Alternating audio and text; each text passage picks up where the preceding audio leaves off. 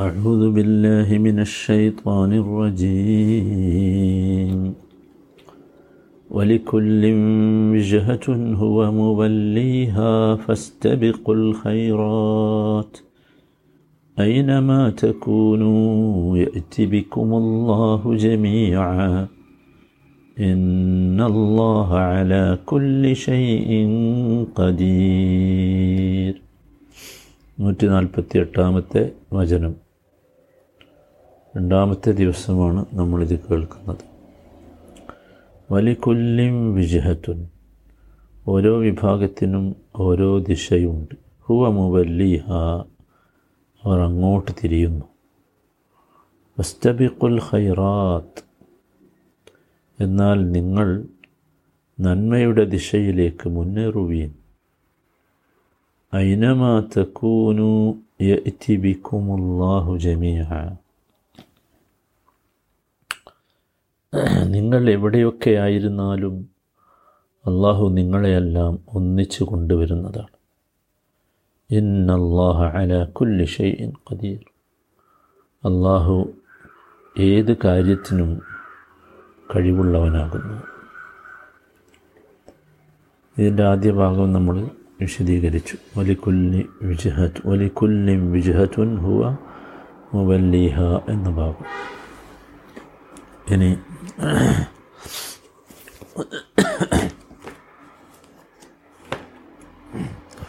ഫസ്തബിഖുൽ ഖൈറാത്ത് ഫസ്തബിഖുൽ ഖൈറാത്ത് ഇസ്തിബാഖ് അതിൽ നിന്നാണ് അതിന്റെ അമ്രു ഇസ്തബക്ക അതിന്റെ കൽപ്പനക്രിയയാണ് ഇസ്തബിഖു. തസാബുഖു ഇൽ ഖൈറാത്ത്. നന്മയുടെ വിഷയത്തിൽ സൽ സൽപ്രവർത്തനങ്ങളുടെ വിഷയത്തിൽ മുന്നേറണം മത്സരിക്കണം മുമ്പിലെത്തണം. അതാണ് ഫസ്തബിഖു എന്ന് പറഞ്ഞത്. ഫസ്തബിഖു അൽ ഖൈറാത്ത് ഇവിടെ ഫസ്തബിഖു ഇലൽ ഖൈറാത്ത് എന്ന് പറയായിരുന്നു പക്ഷെ അങ്ങനെയല്ലാതെ ഫസ്തബിഖുൽ ഖൈറാത്ത് എന്ന ഹർഫ് ജെറിന്റെ ഹർഫ് ഒഴിവാക്കിയാണ് പറഞ്ഞത്.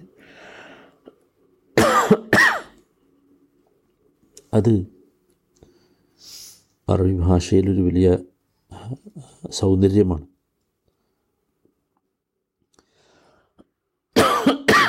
അത് എന്തിനാന്ന് ചോദിച്ചാൽ അറബി ഭാഷാ പണ്ഡിതന്മാർ പറഞ്ഞത് തദ്മീനുൽ ഫിയൽ അൻ ആഹർ ലി അജലി അൻ യദുല്ല തദ്മീൻ അലൽ മഅനയൈൻ ഒരു ഫിയലിനെ മറ്റൊരു ഫിയലിലേക്ക് ഉൾക്കൊള്ളിച്ച് പറയുന്നത് ആ രണ്ട് ഫിയലുകളുടെയും ആശയം രണ്ടിനും ബാധകമാണ് എന്ന് മനസ്സിലാക്കണം. അപ്പോൾ ഫസ്തബിക്കുൽ ഖൈറാത്ത് ഇസ്തിബാക്ക് അത് ഖൈറാത്തിലേക്ക് നന്മയുടെ വിഷയത്തിൽ നന്മയുടെ ദിശയിലേക്കാണ് നമ്മൾ എത്തിയേണ്ടത് മുന്നേറേണ്ടത്. അത് അള്ളാഹുവിന്റെ ഒരു കൽപ്പനയായാണ് പറയുന്നത്. അപ്പോൾ ഓരോരുത്തർക്ക് അള്ളാഹു സ്വാതന്ത്ര്യം നൽകിയിട്ടുണ്ട്. അതനുസരിച്ച് അവർക്ക് ജീവിക്കാം. അതൊക്കെ ശരിയാണ്. പക്ഷേ നിങ്ങൾ വിശ്വാസികൾ എന്റെ അടിമകൾ അവരുടെ ദിശ ഏതായിരിക്കണം? അതാണ് ഇവിടെ അള്ളാഹ് നമ്മളോട് പ്രത്യേകമായി പറയുന്നത്. സത്യത്തിൽ എങ്ങോട്ട് തിരിയുന്നു എന്നതല്ല യഥാർത്ഥ പ്രശ്നം.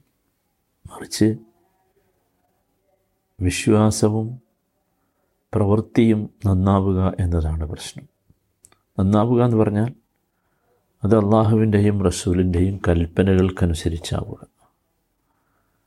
എല്ലാ ഭാഗവും എല്ലാ ദിശയും അള്ളാഹുവിന്റെതാണ് നേരത്തെ പറഞ്ഞല്ലോ. എവിടേക്ക് തിരിഞ്ഞാലും അവിടെ ആരുണ്ട്? അള്ളാഹു ഉണ്ട് എന്ന് പറഞ്ഞു. പിന്നെ കിബില നിശ്ചയിച്ചത് എന്തിനാ? അത് അള്ളാഹുവിന്റെ കൽപ്പനയെ നാം അനുസരിക്കുമോ എന്നറിയാൻ വേണ്ടിയാണ്. അതും നേരത്തെ പറഞ്ഞു. അപ്പം സത്യത്തിൽ ഈ കിബില നിശ്ചയിച്ച ശേഷം അതിനെ അംഗീകരിക്കാൻ വേണ്ടി കൽപ്പിച്ച ശേഷം പറഞ്ഞത് നിങ്ങൾ നന്മയിലേക്ക് മുന്നേറണമെന്നാണ്. അള്ളാഹുവും റസൂലും ഇഷ്ടപ്പെടുന്ന മാർഗത്തിലേക്ക് നിങ്ങൾ മുന്നേറണം. അതിലേക്ക് നിങ്ങൾ മത്സരിക്കണം. അതിലേക്ക് നിങ്ങൾ ഓടണം. മനസ്സിലായില്ലേ? നമ്മളൊക്കെ അറിയേണ്ട ഒരു വിഷയമാണ്. നമ്മൾ യഥാർത്ഥത്തിൽ നമ്മുടെ ദീനും ഖുർആാനും ഒന്നും തർക്കിച്ച് ജയിക്കാനുള്ളതല്ല. മറിച്ച് സൽക്കർമ്മത്തിലും നല്ല വിചാരത്തിലും വിശ്വാസത്തിലുമൊക്കെയായി മറ്റുള്ളവരുടെ മുമ്പിലെത്തണം. അതിനുവേണ്ടി നിങ്ങൾ കാബയിലേക്ക് തിരിയണം അതാണ്. അല്ലാതെ ഒരു വാശിയായിട്ടല്ല. ഒരു ഗ്രൂപ്പിന്റെ ഐക്കണായിട്ടല്ല. മറിച്ച് ഹൈറാത്തിലേക്ക് എത്താൻ വേണ്ടി ഹൈറാത്തിൽ മുന്നേറാൻ വേണ്ടി. അതാണ്.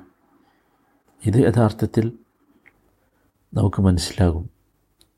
കാഴ്ബ യഥാർത്ഥത്തിൽ ഒരു കേവല ചിഹ്നമല്ലല്ലോ നമുക്കറിയാം. അള്ളാഹുവിന് ഇബാദത്ത് ചെയ്യാൻ വേണ്ടി ലോകത്താദ്യമായി നിർമ്മിച്ചതാണ് കഅബ നിർമ്മിച്ചതാകട്ടെ ഖലീലുല്ലാഹി ഇബ്രാഹിമും അദ്ദേഹത്തിന്റെ പുത്രൻ ഇസ്മായിലുമാണ് അലഹിമുസ്സലാം അല്ലേ? നോക്കൂ ആ കായബയുടെ മുറ്റത്താണല്ലോ ഒരിക്കലും വറ്റാത്ത ഉറവയായ ജംസമുള്ളത് അതിന്റെ പരിസരത്തല്ലേ മക്കാമ് ഇബ്രാഹിം ഉള്ളത്? അവിടെയല്ലേ ഇബ്രാഹിം അലഹിസ്സലാം ഹാജറിനെയും ഇസ്മായിലിനെയും പാർപ്പിച്ചത്? അവിടെ വച്ചല്ലേ ഏകപുത്രനായ ഇസ്മായിലിനെ ബലിയെറുക്കാനുള്ള കൽപ്പന അദ്ദേഹം നടപ്പാക്കാൻ സന്നദ്ധനായത്? അവിടെയല്ലേ കോടാനുകോടി മനുഷ്യരുടെ ഇസ്തിഗഫാറിന്റെ കണ്ണീർ ഉള്ളത്? അവിടെയല്ലേ അറഫ മൈതാനമുള്ളത്? നിങ്ങൾ ആലോചിച്ചു ലക്ഷക്കണക്കിന് ആളുകൾ വിദൂര ദിക്കുകളിൽ നിന്ന് വന്ന് തവാഫ് ചെയ്തുകൊണ്ടിരിക്കുന്നത് അവിടെയല്ലേ? ഓരോന്നും. അതിലെ ഓരോ മണൽത്തരിയും യഥാർത്ഥത്തിൽ ഖുഷുവിന്റെയും മഹബത്തിന്റെയും അള്ളാഹുവിനോടുള്ള ഭക്തിയുടെയും അള്ളാഹുവിനോടുള്ള സ്നേഹത്തിന്റെയും ഒരായിരം കഥകളുണ്ട്.